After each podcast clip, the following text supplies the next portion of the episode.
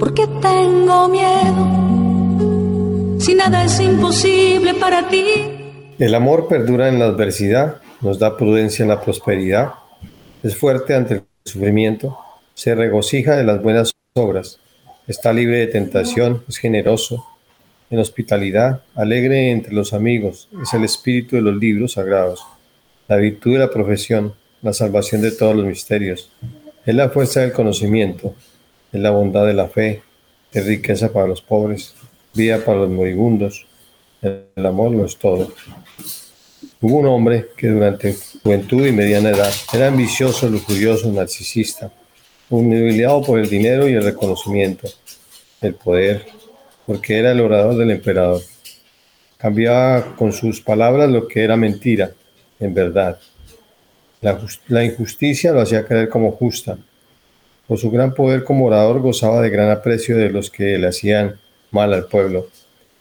Cuánto daño se hace al hacer verdad lo que es mentira, solo con los argumentos maliciosos del que es sagaz como el demonio. Cuántos inocentes hay en las cárceles y cuántos culpables están en libertad, sordo a la palabra de Dios y a las sabias correcciones de su madre. Ella durante mucho tiempo oró a Dios para que su hijo se bautizara y cambiara su forma de vida, pero pasaban los años y nada sucedía. Parecía que todo iba de mal en peor. La rebeldía se hacía cada vez más grande, pero ella no se daba por vencida. La paciencia, la perseverancia y la esperanza no desaparecía de esta mujer, logrando, por su oración, hacer que el Señor se ocupara de su hijo para que encontrara la verdad, abriendo sus oídos para oír lo que Dios desde un principio quería que escuchara. Este gran hombre, después de su conversión, fue defensor de la fe y de la Iglesia. Este hombre es San Agustín. Ahora podemos nosotros pensar a quién le estamos costando nosotros, a qué persona le estamos costando para nuestra conversión. Nada es imposible para ti, nada es imposible para ti. Queridos hermanos, este es un saludo de corazón a corazón de este su programa Vivir la Palabra. Desde la antigüedad, el hombre se ha comunicado por la fuerza del Espíritu de Dios que está puesto en cada ser humano. Este trae todos los dones de Dios, la vida, la sabiduría, la inteligencia. Y desde que Jesús envía su Santo Espíritu, nos regala esos dones del Espíritu Santo, que son consejo, temor de Dios, caridad. Y pocos nos detenemos a pensar acerca de qué hace en mí el Espíritu de Dios.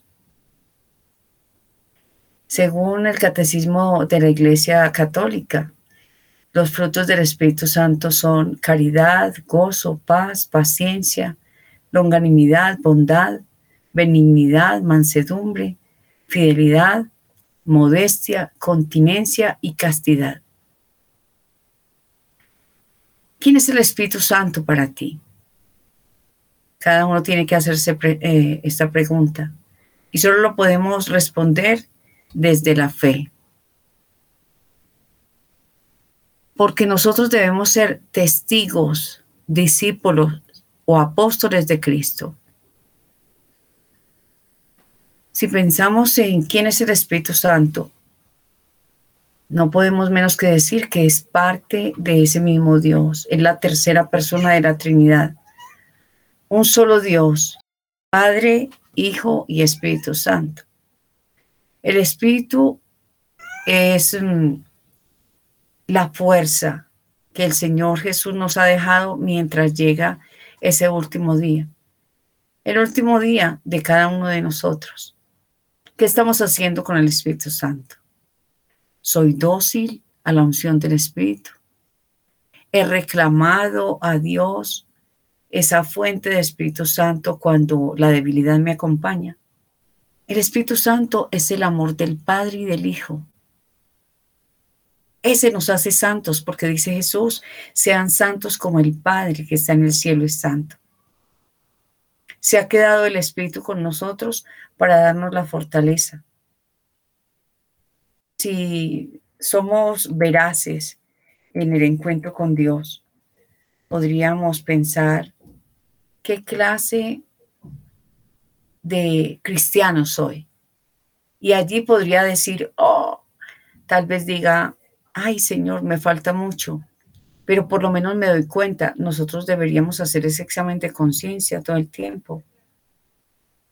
Saber que estamos dispuestos para Dios y creados por Dios. Pues aquellos que somos conscientes. ¿Cómo mostrarle a otros que somos criaturas de Dios?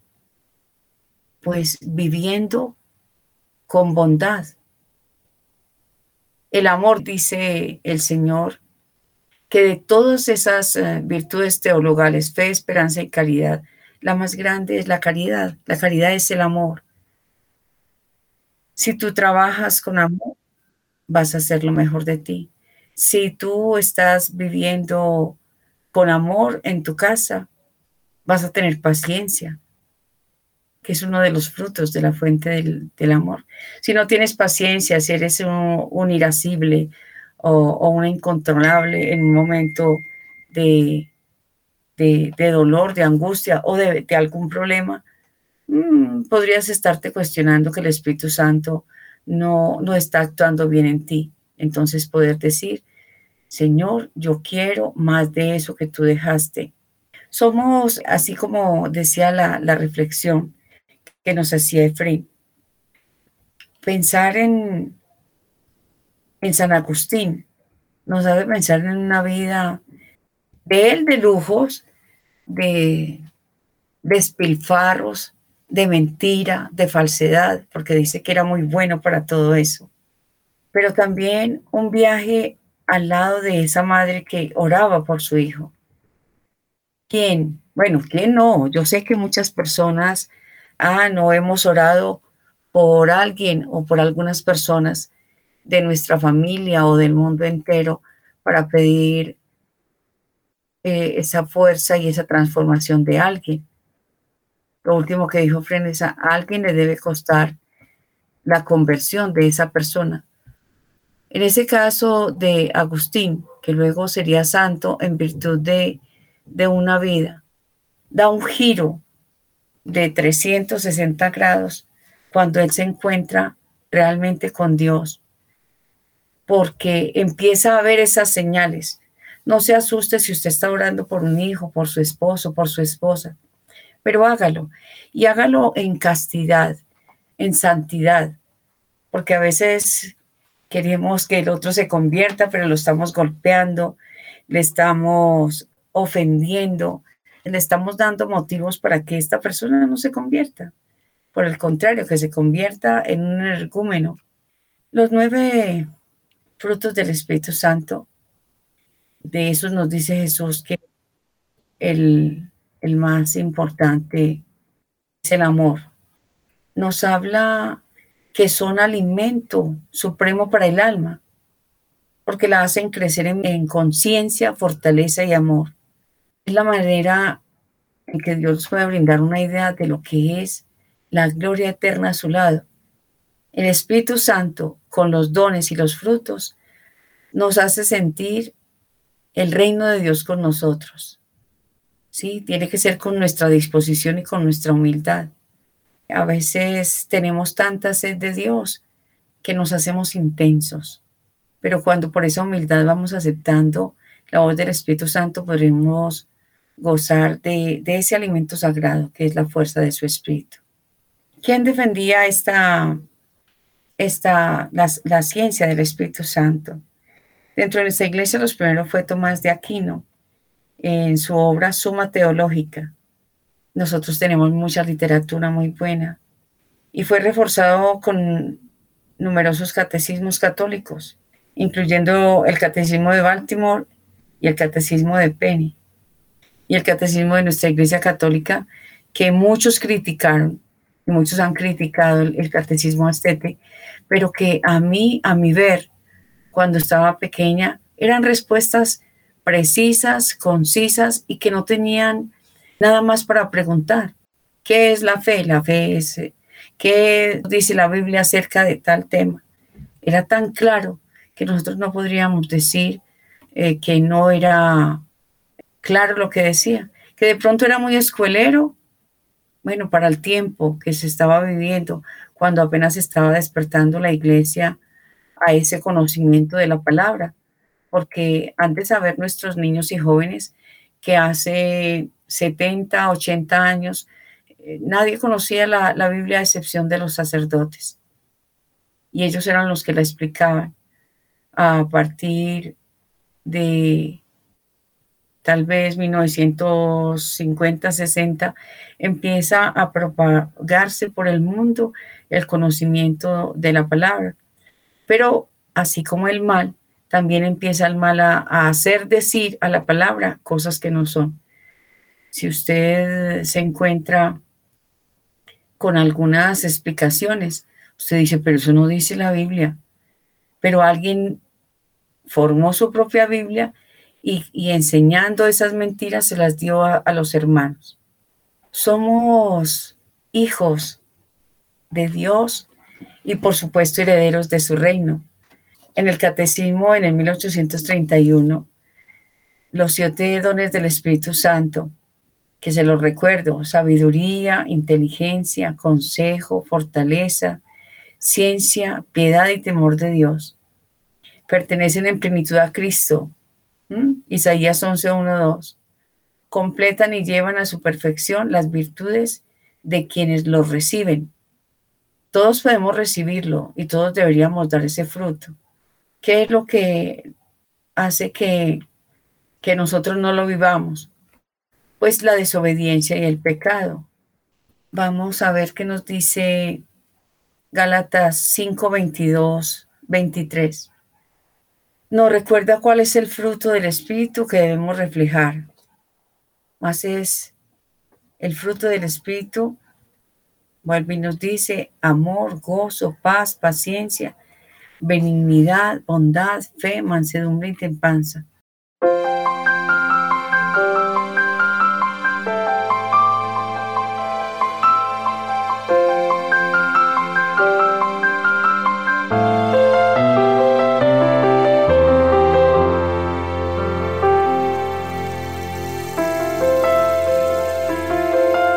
Dejando todo atrás, entro al desierto contigo.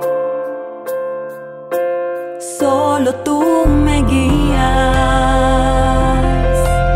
Desdeño los bienes que son terrenales y cualquier ilusión.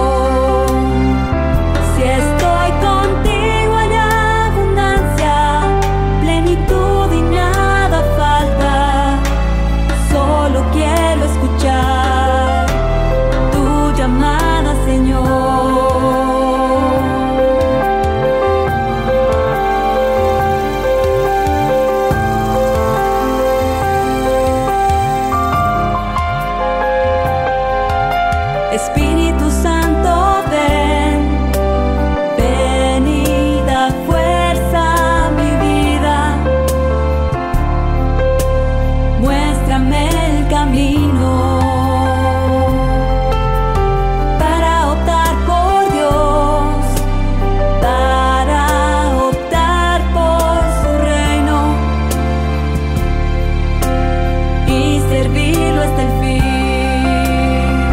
La humanidad es mía.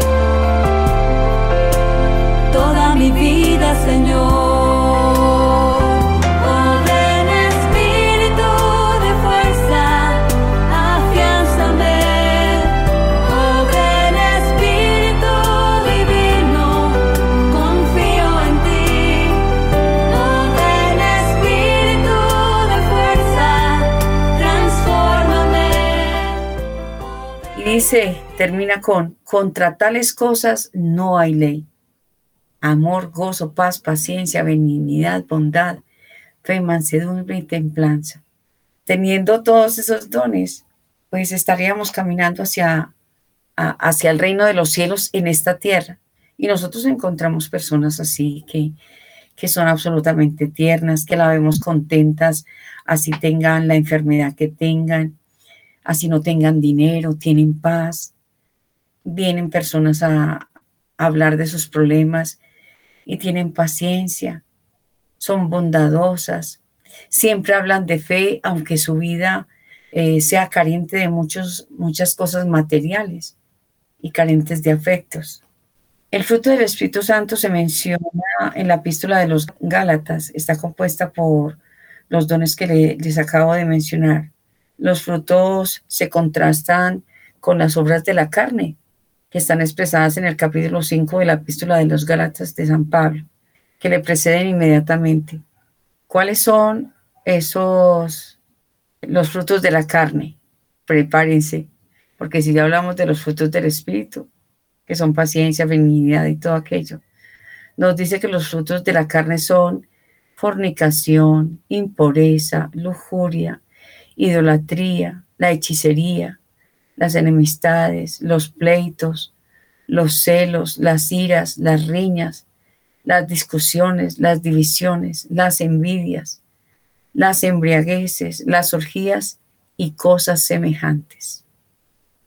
Sobre ellas les prevengo, como ya les he dicho, que los que hacen esas cosas no heredarán el reino de Dios. Si pensamos en todo esto, ¿cuántos de nosotros no hemos caído en estos frutos de la carne? Les repito, la fornicación, darle gusto solamente a la carne, que es lo que el mundo y los que quieren perder al ser humano y se sirven para Satanás, le dicen a la gente, no, hágale que usted puede tener sexo con quien quiera y a la hora que quiera. Eso es libertad, eso es libre desarrollo de la personalidad. Pero nos está diciendo la palabra que la fornicación, no es buena y nos aparta del reino de los cielos. La impureza, hay personas que pueden ser vírgenes, pero se sumergen en un montón de pornografía, de ideas y de películas que lo único que hacen es despertar su lujuria. Así no lo desarrolla con otras personas. Se van contaminando y se van alejando de Dios.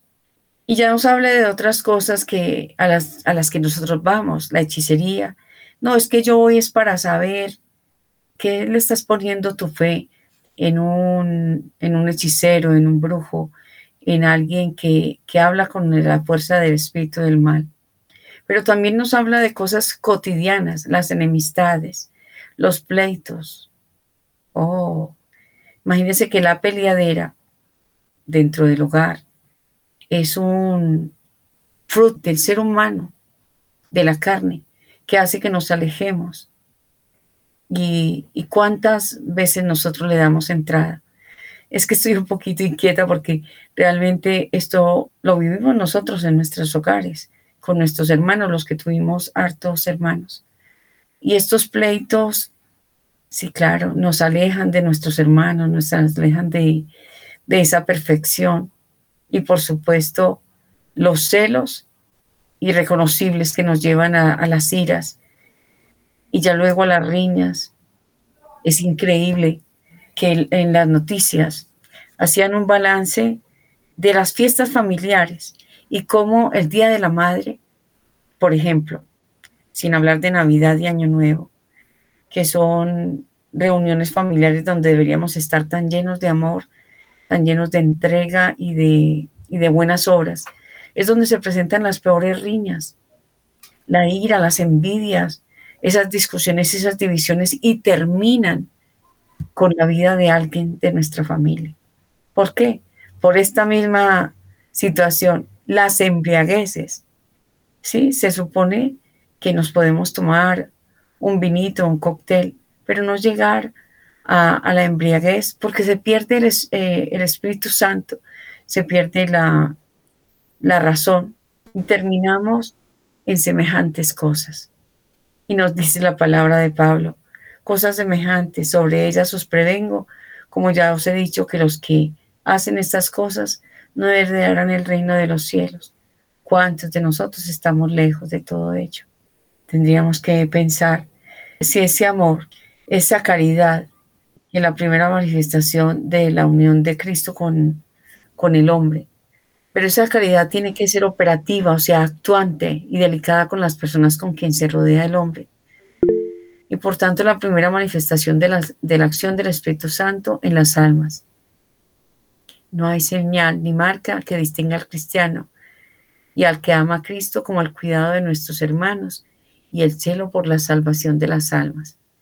Si tú estás trabajando en eso, vas por buen camino. Tienes que controlar el mal genio, la intolerancia. La palabra ágape significa amor, es decir, el afecto, la benevolencia. Especialmente es una fiesta de amor, el ágape. Esquema del uso bíblico: afecto, buena voluntad, amor, benevolencia, amor fraternal. Por amor nosotros ayudamos a otros. Por amor los corregimos con misericordia. Cuando Jesús dejó a los apóstoles, supuestamente pues todos asustados, dijo que les iba a enviar el Espíritu Santo y se lo pidió al Padre para que no quedarán solos sus apóstoles, igual nosotros en este momento. Estabas hablando tú de los dones del Espíritu Santo y del don de entendimiento, que cuando Dios te hable, tú le entiendas y escuches, que sientas las palabras cercanas. Hablamos también del don de ciencia, reconocer el paso de la acción de Dios en la naturaleza, en la historia. Todo conocimiento que tienes, empiezas a ver la grandeza de Dios. El don de consejo, mejor manera de obrar según lo que manda Dios. Y primero, pues, es para uno, el don de consejo para uno, para que después tú lo puedas exteriorizar hacia los demás. Y hablamos de los dones que tocan la voluntad, el temor de Dios, que es la consecuencia del pecado. Descubrir lo que hemos perdido por el pecado, el tiempo que hemos perdido. Muchas veces cuando nos damos cuenta de la realidad, de todo el tiempo que anduvimos divagando, como hablábamos en la primera reflexión, todo el tiempo que San Agustín mismo decía, tanto tiempo he perdido, Señor, por no haberte escuchado antes, por tus palabras a través de la madre que le hablaba constantemente de Dios. Y él en su rebeldía no la escuchaba. Hablamos del don de fortaleza, que prepara a uno para aguantar la oposición de las personas que no creen, la marginación, los insultos, la indiferencia que sienten contra nosotros los cristianos. El don de piedad, el crecimiento en la certeza de la condición de ser hijos de Dios, sentirse más hijos de Dios que de nuestros mismos padres. La sabiduría, que nos ayuda a percibir el saber, el acercamiento del pensamiento de Dios. Hablábamos del Espíritu Santo y sin Él no podríamos nosotros experimentar lo que se experimenta en la Eucaristía. Es el mismo Jesús, se hace presente con su cuerpo y su sangre. Solo las evidencias no pueden llevarte al acto de la oración. Como dijo Santo Tomás, y tú hablabas de Santo Tomás, decía, te adoro con devoción, deidad escondida, que bajo estas especies en realidad te escondes. No se podía hablar de eso si no estuviera lleno uno del Espíritu Santo. Estuviera lleno de Él, no podría uno decir que esas especies son el cuerpo y la sangre de Jesús, si no está el Espíritu Santo dentro de ti. Otro fruto sería el dominio propio. Significa que tú controlas tus pensamientos, sentimientos y acciones, en lugar de que ellos te controlen a ti. Es que con todo esto podríamos juzgarnos nosotros, es decir, hacer ese examen de conciencia para saber qué tanto estamos haciendo. Por lo menos el gozo al que se refiere es más profundo que la mera felicidad, está enraizado en Dios y proviene de Él. Como viene de Dios, tiene que ser más sereno y estable que la felicidad mundana, porque la felicidad del mundo es meramente emocional y dura solo un tiempo. Después del primer fruto sigue necesariamente el gozo, pues el que ama se goza en la unión con el amado. La alegría es consecuencia del amor, por eso el cristiano se le distingue por su alegría, que supera las situaciones de dolor o fracaso, o alegrarse en las pruebas, sonreír en el sufrimiento, cantar con el corazón y con mejor acento, cuanto más largas y más punzantes son las espinas, y todo esto por amor. Esto es, junto con el amor, el fruto que el viñador divino quiere recoger en nosotros, los sarmientos de la viña mística, frutos que solamente el Espíritu Santo puede producir en nosotros. Siempre hemos dicho, para nadie es un secreto, en Vivir la Palabra nos dirigimos muy especialmente a los que están solos y a tantos que nos dan ejemplo en medio de su sufrimiento, en sus aposentos. Y si tú eres uno de estos enfermos, pero no tienes paciencia, no eres bondadoso con el que te está cuidando, algo está faltando a ese sufrimiento. Pensar en que originalmente Dios siempre ha querido la salvación del ser humano. Me pide de lo que me da. Él no dice, oiga, tenga dominio propio, y no lo da. No, Él nos da la fuente de ese dominio, que es el Espíritu Santo, y poco a poco, a medida que tú te rindes al amor de Dios, Él va haciendo su morada en ti. Entonces yo podría decir que ya no puedo, aunque me hieran muchas cosas, ya no puedo tener una mala actitud de ir a responder mal cuando me hacen mal, sino por el contrario, simplemente callo y le entrego todo al Señor. Muchas personas hemos encontrado en sus lechos de enfermedad y de muerte que nos han dado esa ternura porque las encontramos contentas y pueden sonreír. Pues tal vez usted esté diciendo, pero el de aquí no hace caras. Pues muestra tu benignidad, tu bondad, tu amor de Dios, sirviéndolo con ternura. Así tu enfermo no esté dando esas muestras de Dios, para que con tu trato Él pueda tomar otra actitud distinta. Porque la virtud de Dios es una disposición habitual y firme para hacer el bien. Si lo estamos haciendo bien, entonces no deberían haber esas infecciones tan impetuosas en los hospitales, porque cada quien está haciendo lo que le corresponde. Las virtudes humanas son disposiciones estables del entendimiento y de la voluntad que regulan nuestros actos, ordenan nuestras pasiones y guían nuestra conducta según la razón y la fe. Pueden agruparse en torno a 4 virtudes cardinales: prudencia, justicia, fortaleza y templanza. Así juzgamos lo que estamos haciendo, el trabajo que estamos realizando, donde estemos haciéndolo. La prudencia dispone la razón práctica para discernir en toda circunstancia nuestro verdadero bien y elegir los medios justos para realizarlo. Yo les recomiendo el Catecismo de la Iglesia Católica. Hay tanta riqueza, hay forma de vivir bien, de hacerlo en plenitud. La justicia consiste en la constante y firme voluntad de dar a Dios y al prójimo lo que les es debido. El Señor dice, amen a Dios y al prójimo como a sí mismos. Si estamos tratando mal al prójimo, significa que no nos estamos amando. Tan sencillo como eso. ¿Quién puede dar testimonio de mí? Dice Jesús, que Él da testimonio del Padre. Los discípulos dan testimonio de Jesús. Ojalá nosotros nos propongamos a dar testimonio de ese Jesús y de esos discípulos que se han quedado con nosotros a través de las Escrituras. Y para eso necesitamos la fortaleza que nos dice el Catecismo en el 1837, que la fortaleza asegura en las dificultades la firmeza y la constancia en la práctica del bien. Por eso encontramos personas que en el momento de la muerte de alguien pierden todo porque no tienen fortaleza, pierden la fe. Dios me quitó, Dios es malo, y se alejan de Dios y de la fe, como si en esta tierra hubiéramos venido a ser semilla. Él nos dice que vivamos, así sea un segundo, que dure alguien en esta tierra. Un bebé que nace y muere ha cumplido su misión. y aceptar que solamente se hace por la fe. Dime. Muchas veces nos preguntamos por qué nos va mal si acepté a Cristo como mi Salvador, sería la pregunta, ¿no? En esos casos donde sufrimos ciertas cosas normales de la vida, la muerte, cualquier situación económica, bueno, todo lo que vivimos. El enemigo es muy real y sabemos que él va a atacar y nos ataca por esos lados, ¿no? Primero, alejarnos de Dios. Pues nos aleja de Dios quitándonos la fe. Después, desvía el propósito de Dios, que es el llevarnos a la conversión. Y también nos divide. Son los propósitos del mal, que decía en Romanos 8.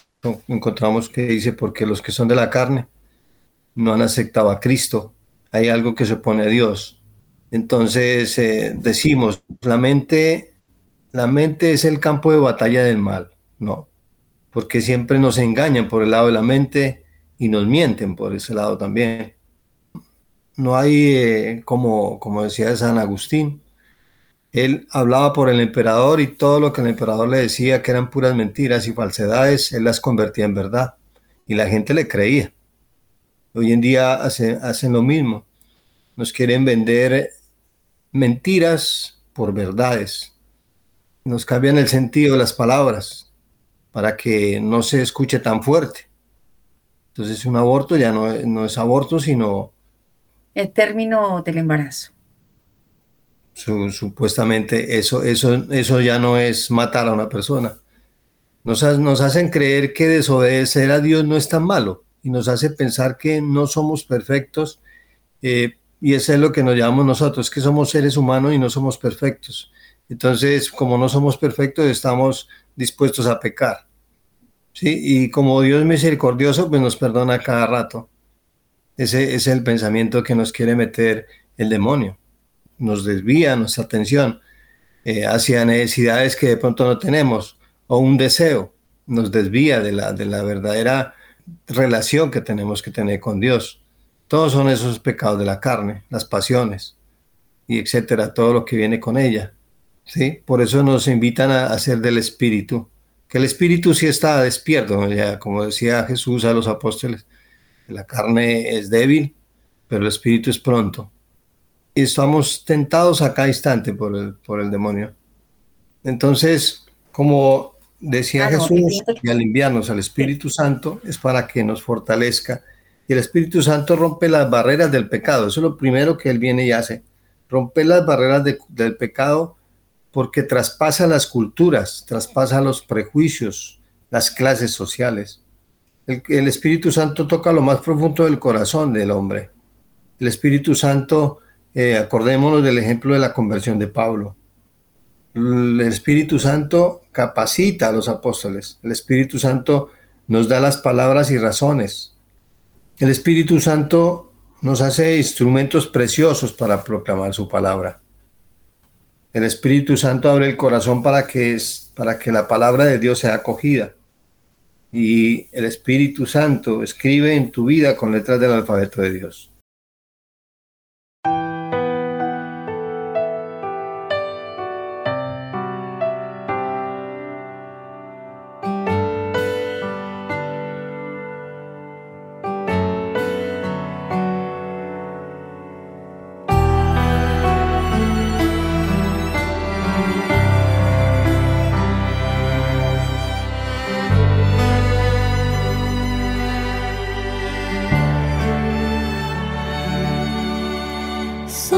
Sobre mí, dulce huésped de mi alma, ven, sopla sobre mí, suave brisa de los cielos, sopla sobre mí, dulce huésped de mi alma, ven, sopla sobre mí, suave brisa de los cielos. Quiero descansar en tu presencia. Quiero abandonarme en ti. Derrama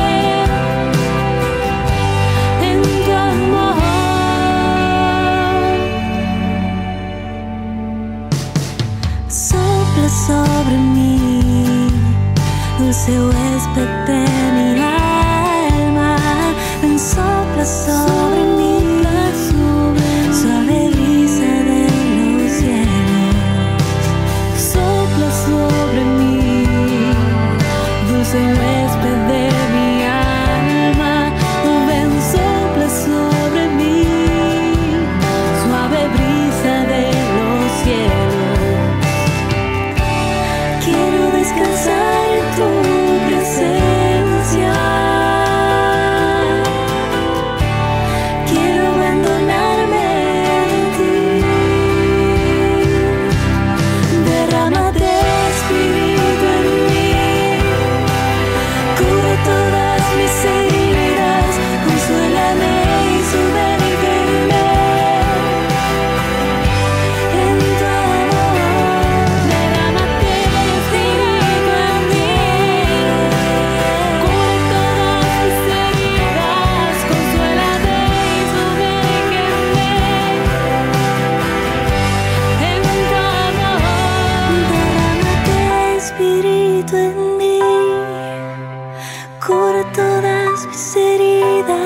Consuélame y sumérgeme en tu amor. Derrámate, Espíritu, en mí. Cura todas mis heridas. Consuélame y sumérgeme. La sabiduría es necesaria, sobre todo a la hora de relacionarnos con otras personas. El mundo dice conocer el camino hacia una vida exitosa y gratificante. Tú lo decías, llamamos al querer muchas cosas buenas y lo volvimos una ambición. Y le estamos diciendo que el que es reconocido, el que sobresale, no importa cómo haya sobresalido y conseguido su riqueza, ese es...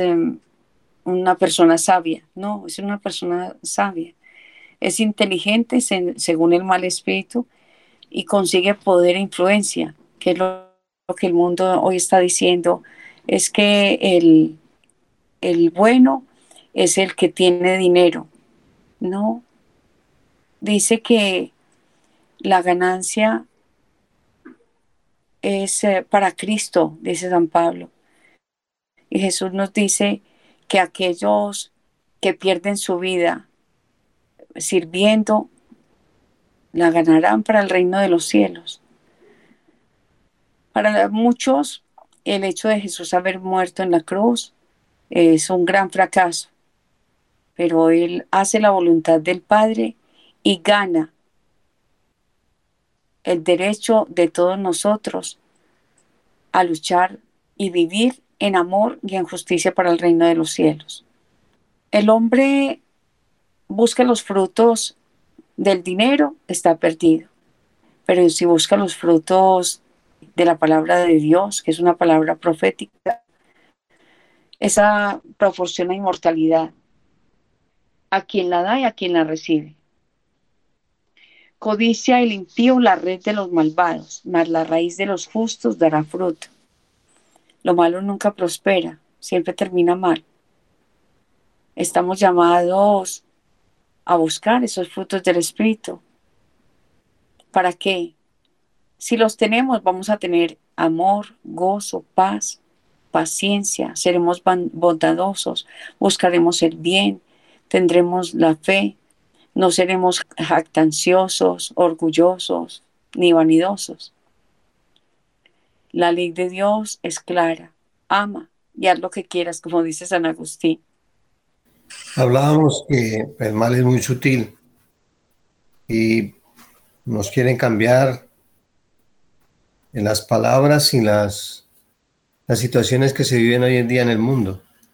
Pensamos ya que todo lo que se hace es bueno, como te decía ahora, que se cambian los nombres de las cosas. El aborto, como lo llamas, interrupción del embarazo. La eutanasia, una muerte digna. Y así sucesivamente.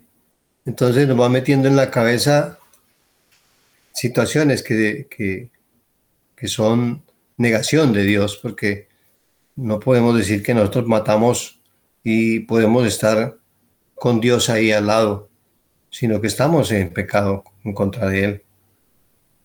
Entonces debemos pensar en estos momentos si nosotros nos estamos dejando engañar.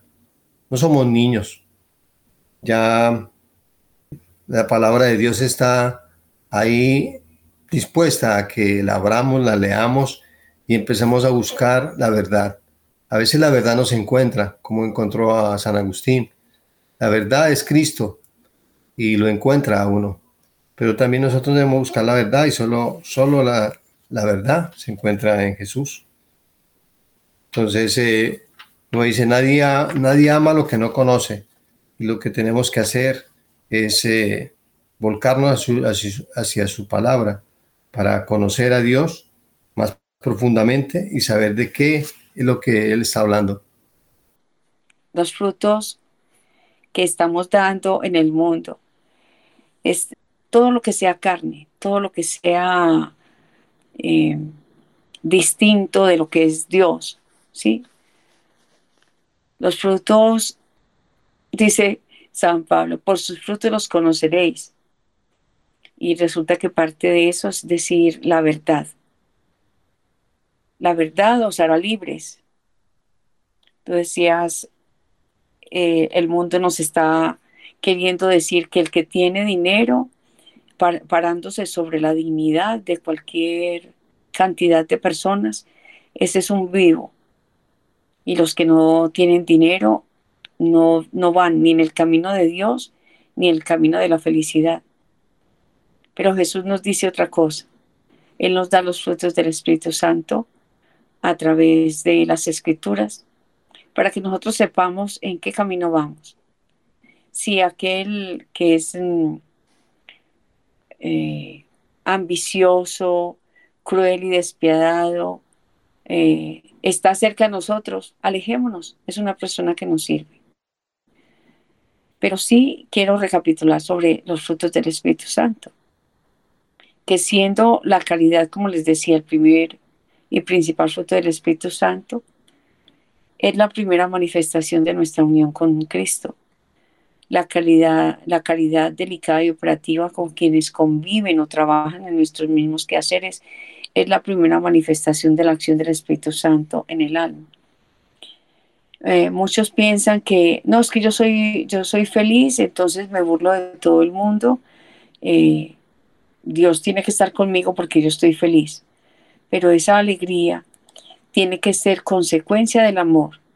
Por eso al cristiano se le distingue por su alegría, dedicación y el descanso de la voluntad en la posesión estable del bien. Y sería la paciencia. Las almas que se dejan guiar por el Paráclito producen el fruto de la paciencia que lleva a soportar con igualdad de ánimo, sin quejas ni lamentos estériles, los sufrimientos físicos y morales que toda vida lleva consigo. ¿Quién no ha tenido problemas durante su vida? ¿Quién no ha tenido una tristeza, una contrariedad?